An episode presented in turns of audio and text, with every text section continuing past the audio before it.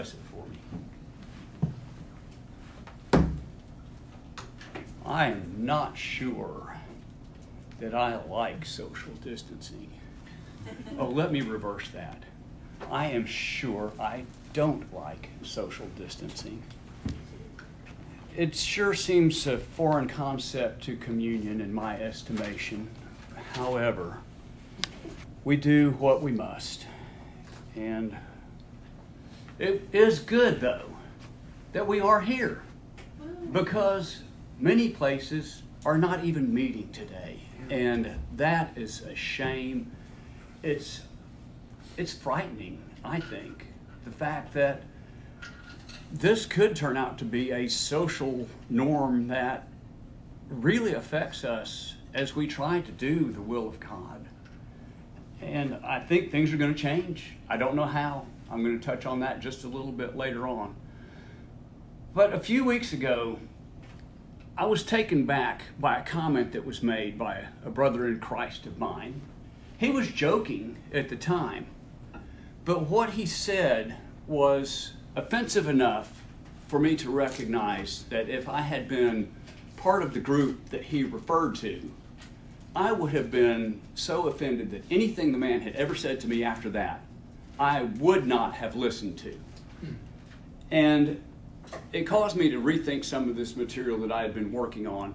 I'm not obviously going to tell the, the situation, but this is sort of an Ephesians, or excuse me, a Thessalonians chapter 4, verse 9 and 10 lesson.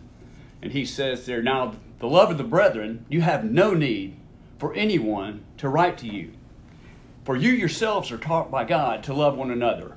Indeed, you do practice it towards all the brethren who are in Macedonia, and we urge you to excel even more. So these are things that you know, and we're just going to try to, to get better at the things that we know to do. Oh, that was First Thessalonians 4, yes. First Thessalonians 4. Uh, one or the other. Oh, there is no four in, in the first one, or the second one. So the yeah. It is the first one. Has to be. Okay. So anyway, the lesson is on on speech. An undisciplined speech is the result of pride. Discipline is in being a disciple of Christ. And I am probably the most undisciplined speaker when it comes to just casual conversation of anybody in the room. I just spout off, don't really think about what I'm saying. Usually it works out okay for me because I can retract and, and, work around what I've said because I come from a good place most of the time.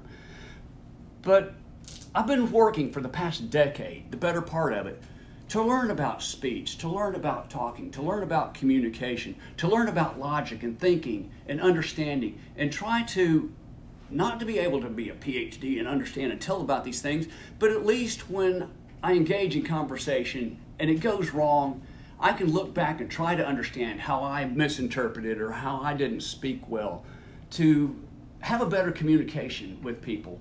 So as I, I look through these things, I've, I don't have an expertise in it, but I have a working knowledge.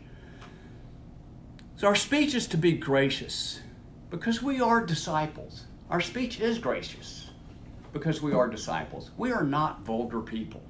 We don't try to be vulgar people. Yes, we slip up and things happen and we are sinful by nature, but we don't try to be that way.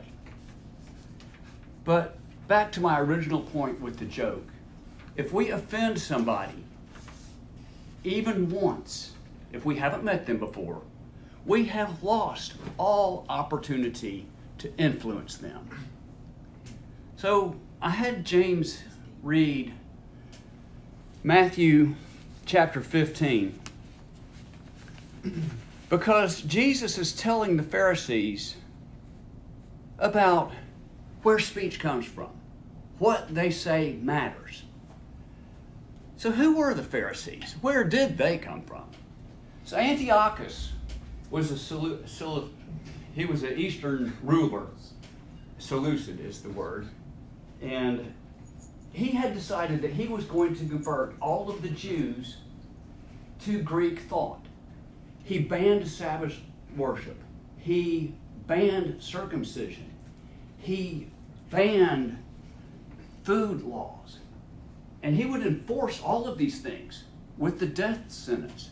He sacrificed pigs on the altar in Jerusalem and forced Jews under the penalty of death to participate in this. If you had a book of the law, you were put to death. So the Hasidim, the righteous Jews, rose up, started a revolt, and defeated Antiochus. The Maccabean revolt is the book of Maccabees is in some of the Apocrypha, and it's the story of that is there. So out of the Hasidim came the Essenes and the Pharisees. And the Greeks favored the Pharisees. They kept their people being good citizens. And that's what the Greeks wanted to see.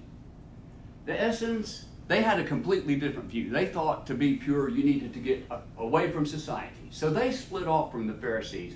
And the Pharisees became the rulers of the Jews de facto because the priesthood had become so corrupt that the people really weren't involved with the priest. And if you think about how Herod built his temple, he took this lowly temple that Zechariah and Zerubbabel had reconstructed, and he built this marvelous monument that was to be envied by the Romans, who were great builders. So he really didn't have a, a lowly spiritual mindset about him. And the, the priests were doing the same thing. But the Pharisees were really bent on enforcing the purity laws, the purity rituals, and tithing. I don't know if they had a motive for enforcing tithing. Perhaps they were getting a kickback, and that was the reason for it. But they were good men. They were honestly trying to do the right thing. They washed their hands. He says, these people honor me with their lips, but in their heart is far away from me. In vain do they worship me as they teach as doctrine the precepts of men. They did have washed hands. They had honorable lips. They did teach the law. They were honored men. So when the disciples asked Jesus, when he says that it's not what enters the mouth that defiles the man, it's what proceeds out of the mouth that defiles him, well, he had jumped on their idea of purity. He, he had put the Pharisees in their place, and the disciples were concerned about the impression that Jesus was making on the Pharisees. Sir, you have offended them. You know they are the religious leaders. They were concerned because they were honored men. That Jesus even honored them. Your righteousness must be greater than that of the Pharisees, implying that they did have righteousness do as the Pharisees say. They sit on the seat of Moses.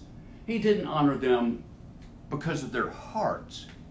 He condemned their hearts because they broke the law with their hearts by their violation of the tithing.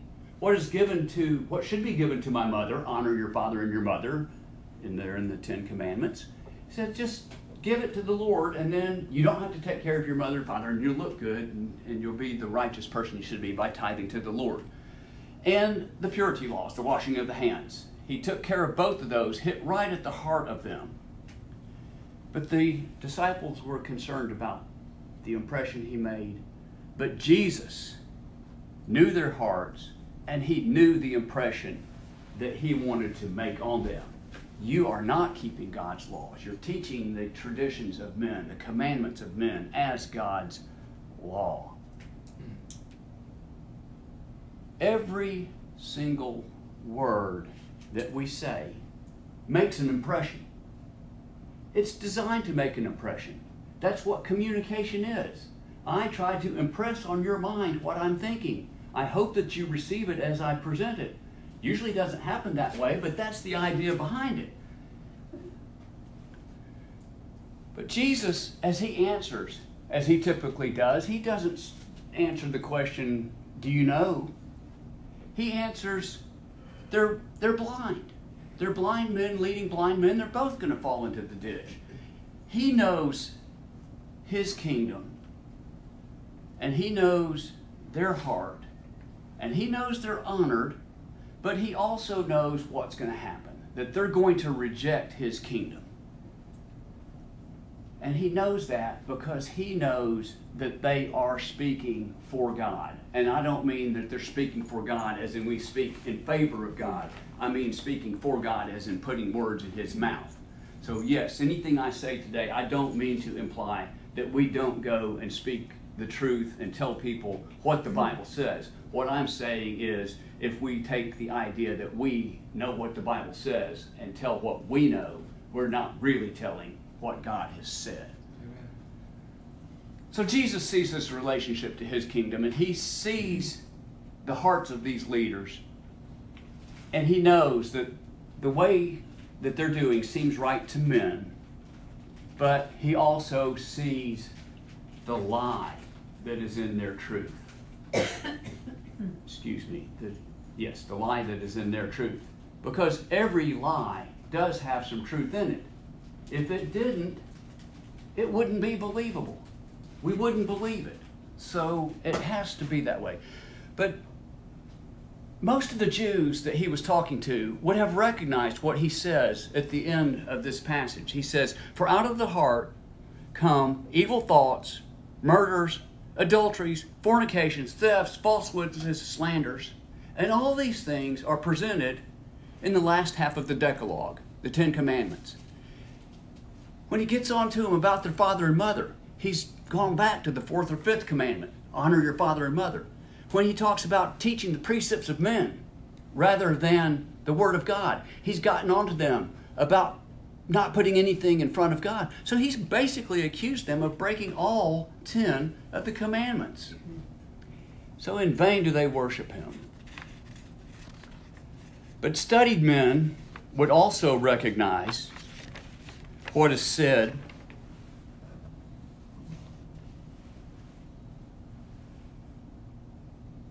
about Isaiah. Isaiah was telling the religious leaders, You are going to be put into captivity, and all of your power will be taken away from you. So they knew that. At the writing of Ephesians, which we're going to go to next, is Ephesians chapter 5, if you want to turn there. By the time this writing occurred, the opposition of the Jews was seen. The crucifixion and the resurrection had happened. There was a greater understanding of this conflict between Jesus and the Christians, or Jesus and the Jews, and as it progresses out to the Christians, there was a sharp divide between the precepts of men and the kingdom of God. And even more so now, after 2,000 years of history, we should be able to see this division. But Paul writes in Ephesians chapter 5, verses 3 through 6. But immorality and impurity or greed must not even be named among you, as is proper among saints. There must be no filthiness, no silly talk, or coarse jesting, which are not fitting, but rather giving thanks. For this you know with certainty that no immoral or impure person or covetous man who is an idolater has an inheritance in the kingdom of Christ and God. Paul's delivering a lesson here on speaking, and it's written down. And writing is communication. It's one of two ways of communicating. We either speak things we say things. Yes, there's nonverbal communication. I show my emotions. You can see what I'm thinking by my nonverbals. We have intimate relationships that we don't have to speak to understand each other. Yes, but these are supported by our verbal communication. So they're not, I can stand here for 10 minutes and think my next thought, but nobody in this room is going to know what it is without me saying it or writing it down. So these are the two forms of communication. But as Paul was speaking about speaking in this passage, it's wrapped in evil. We have impurity, we have immorality, we have covetousness. We have filthiness. We have coarse jesting. But we're not these people. This is not our pursuit. But right in the middle of all this are two words silly talk. And those seem out of place. They don't seem to fit in with the rest of this I want to look at a solution real quick before I go on with this point. In the midst of all this nasty, satanic, ungodly, we have, but rather the giving of thanks. But rather the giving of thanks. I want to step back just a little bit to Ephesians 4:29 and see what happens there. Let no unwholesome word proceed out of your mouth, but only such as a word as is good for edification, according to the need of the moment, so that you will give grace to those who hear. Have you ever heard, let's say grace? Before dinner, say grace. Let's give thanks. So, what happens here? The edification will give grace to those who hear. It will give thanks to those who hear. Ah, you have edified me. Thank you. I feel better. I have been given grace. I give grace because you gave grace. That's how grace works. So we have this grace and giving of thanks, which is going to undo all of this evil that these two little words are wrapped in. I want to jump forward just a little bit up to Ephesians 5:19 to go ahead and, and start to build for another point. But in Ephesians 5:19 he says speaking to one another in psalms and hymns and spiritual songs, singing and making melody with your heart to the Lord. He says speaking to one another with your heart, making melody. When I talk to you, I should have a song in my heart. I should edify you because I am joyous inside. This is good, graceful speaking.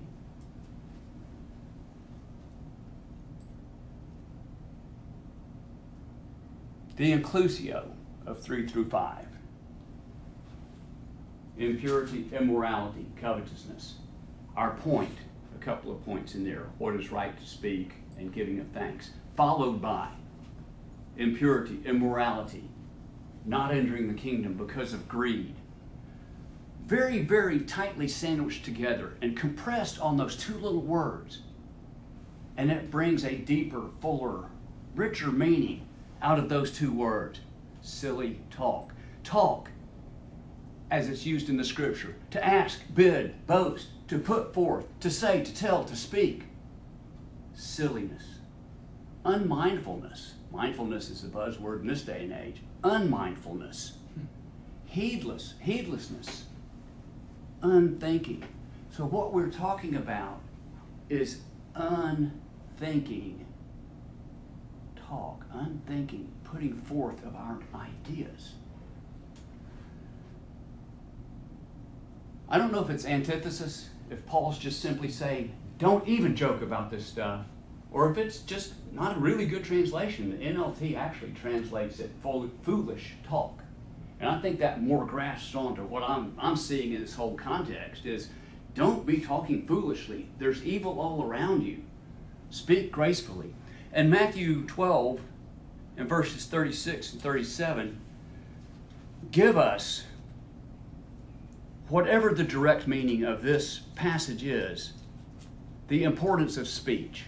And Matthew 20, 12 says, On the day of judgment, we will account for every careless word, and we will be justified or condemned by our words. This is how important the speech is.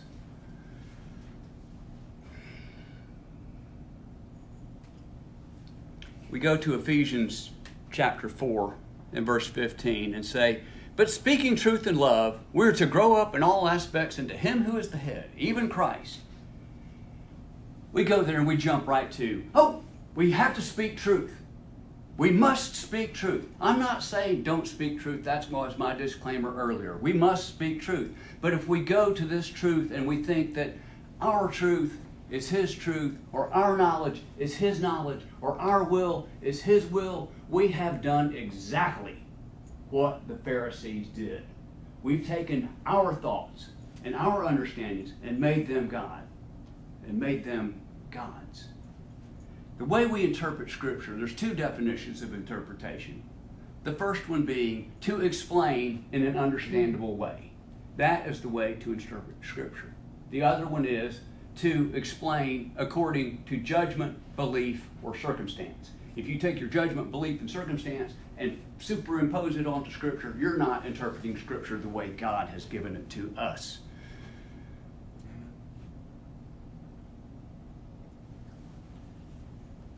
So, the Pharisees were teaching the precepts of men and not the gospel.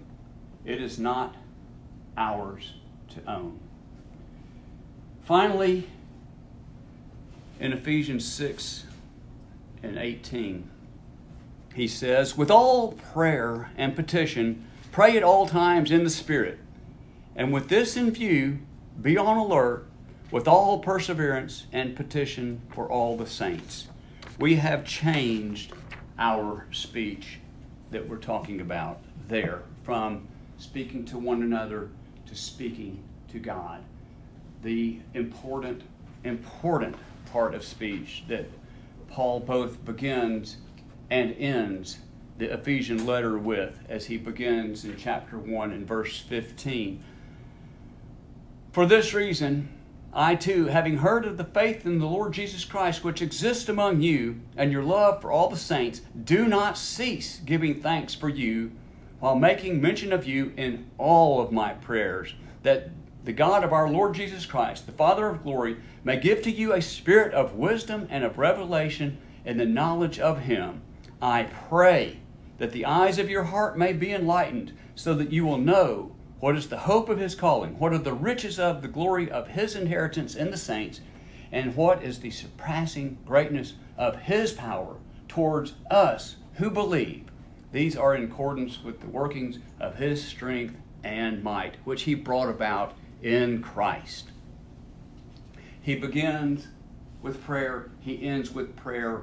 We should be prayerful in our speech, both graciously to others and to God Himself. The whole book of Ephesians is filled with a thought, a theme of speech. So is James.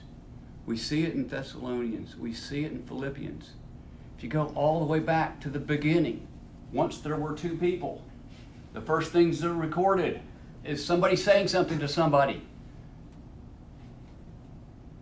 Then to Cain, he says, Why has your countenance fallen? At the very end, in Revelation 22 17, the bride and the Spirit say, Come. Let those who hear say, Come.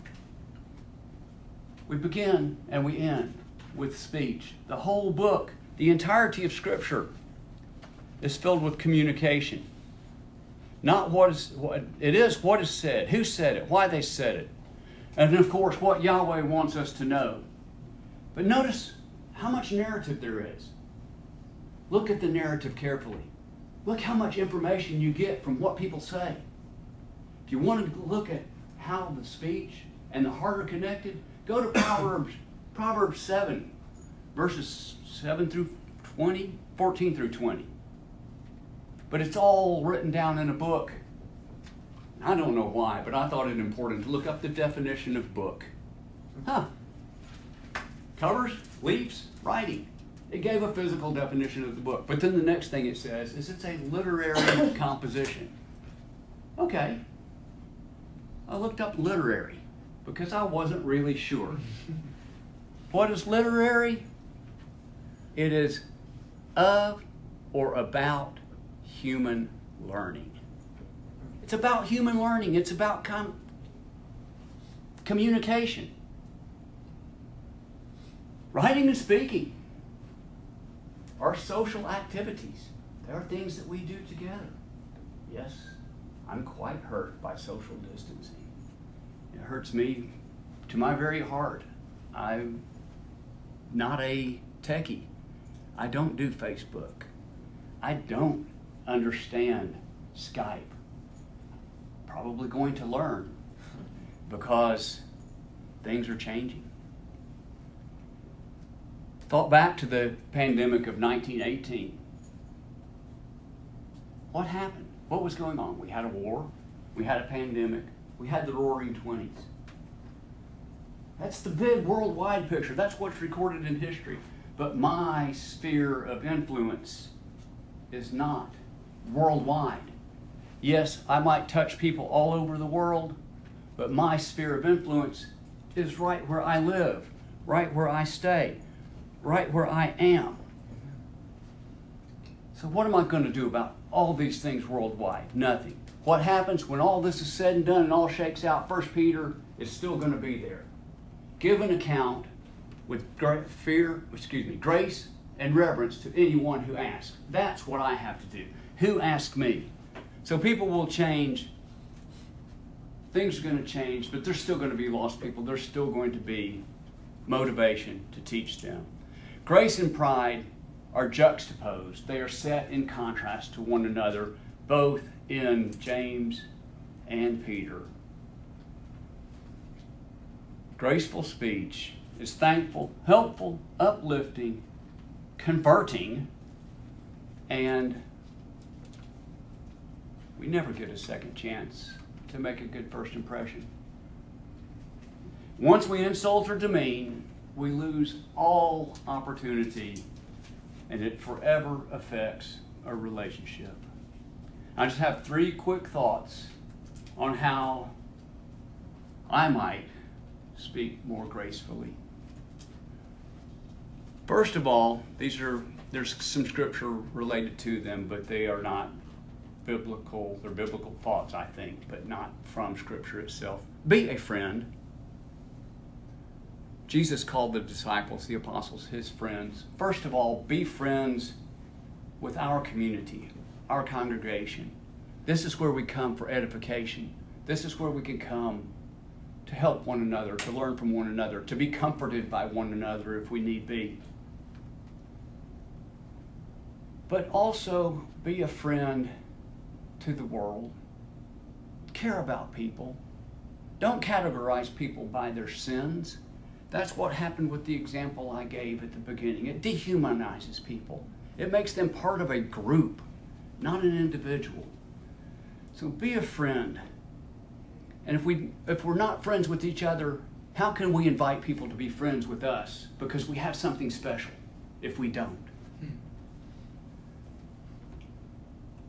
Practice speaking the language of grace and love.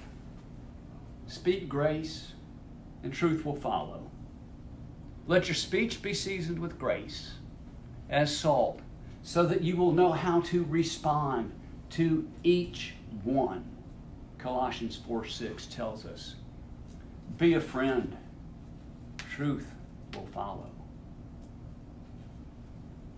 Honestly assess our motives. Are we winning an argument? Is it intellectual superiority? Do I just know more than somebody else? Is it spiritual pride? Again, don't categorize people. We're all here to talk to one another. Spiritual pride. Jonah. I'm not going to those sinful people. I don't want anything to do with sinful people. I might be corrupted. Well, if I'm going to be corrupted, I need to have one of you people with me to keep me on the straight and narrow so we can go to sinful people. Where is our influence? Who really do we influence?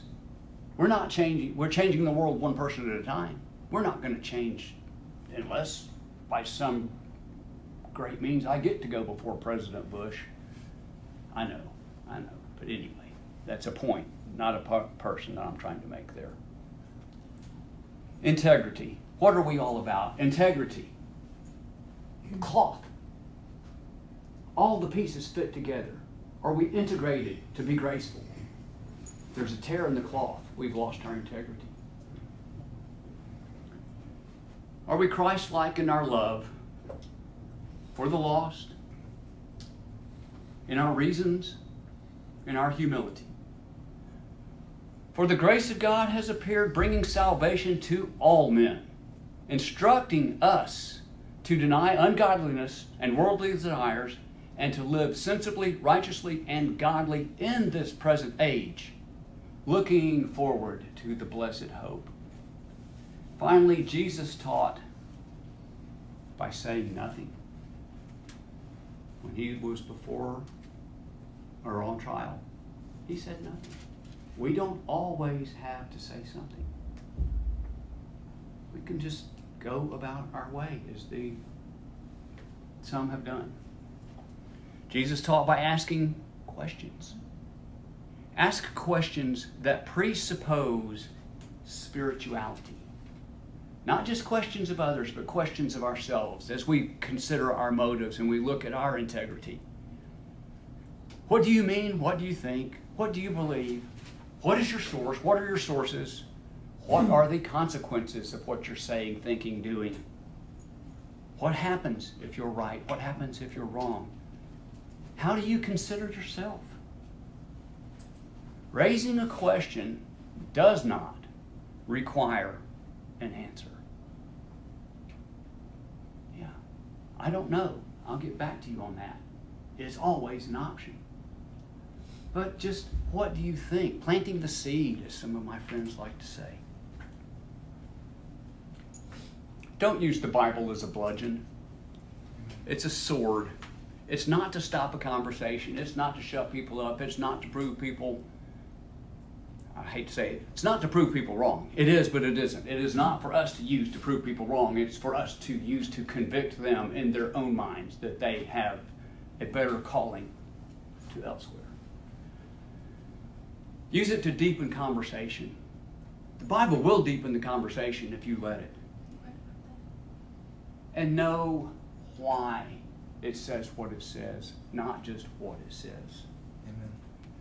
Finally, I want to go back to Ephesians chapter 5 and verse 6 and let no one deceive you with empty words because of this thing the wrath of God comes upon the sons of disobedience empty words probably one of the easiest and one of the most difficult words in the Greek language kinos logos. Kinos is empty.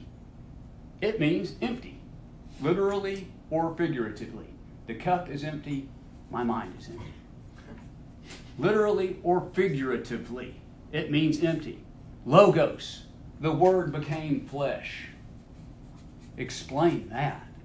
All, all of everything we can possibly know and all the words that we speak are contained in logos empty words, easy and difficult, whether inane or sophisticated, they will come up short unless it's the Word of God. So, as Paul writes, excuse me, it's Peter who writes, through Silvanus, our faithful brother, or so I regard him, I have written to you briefly, exhorting and testifying that this is the true grace of God. Stand firm in it. We're going to stand and sing a song of encouragement. Be encouraged.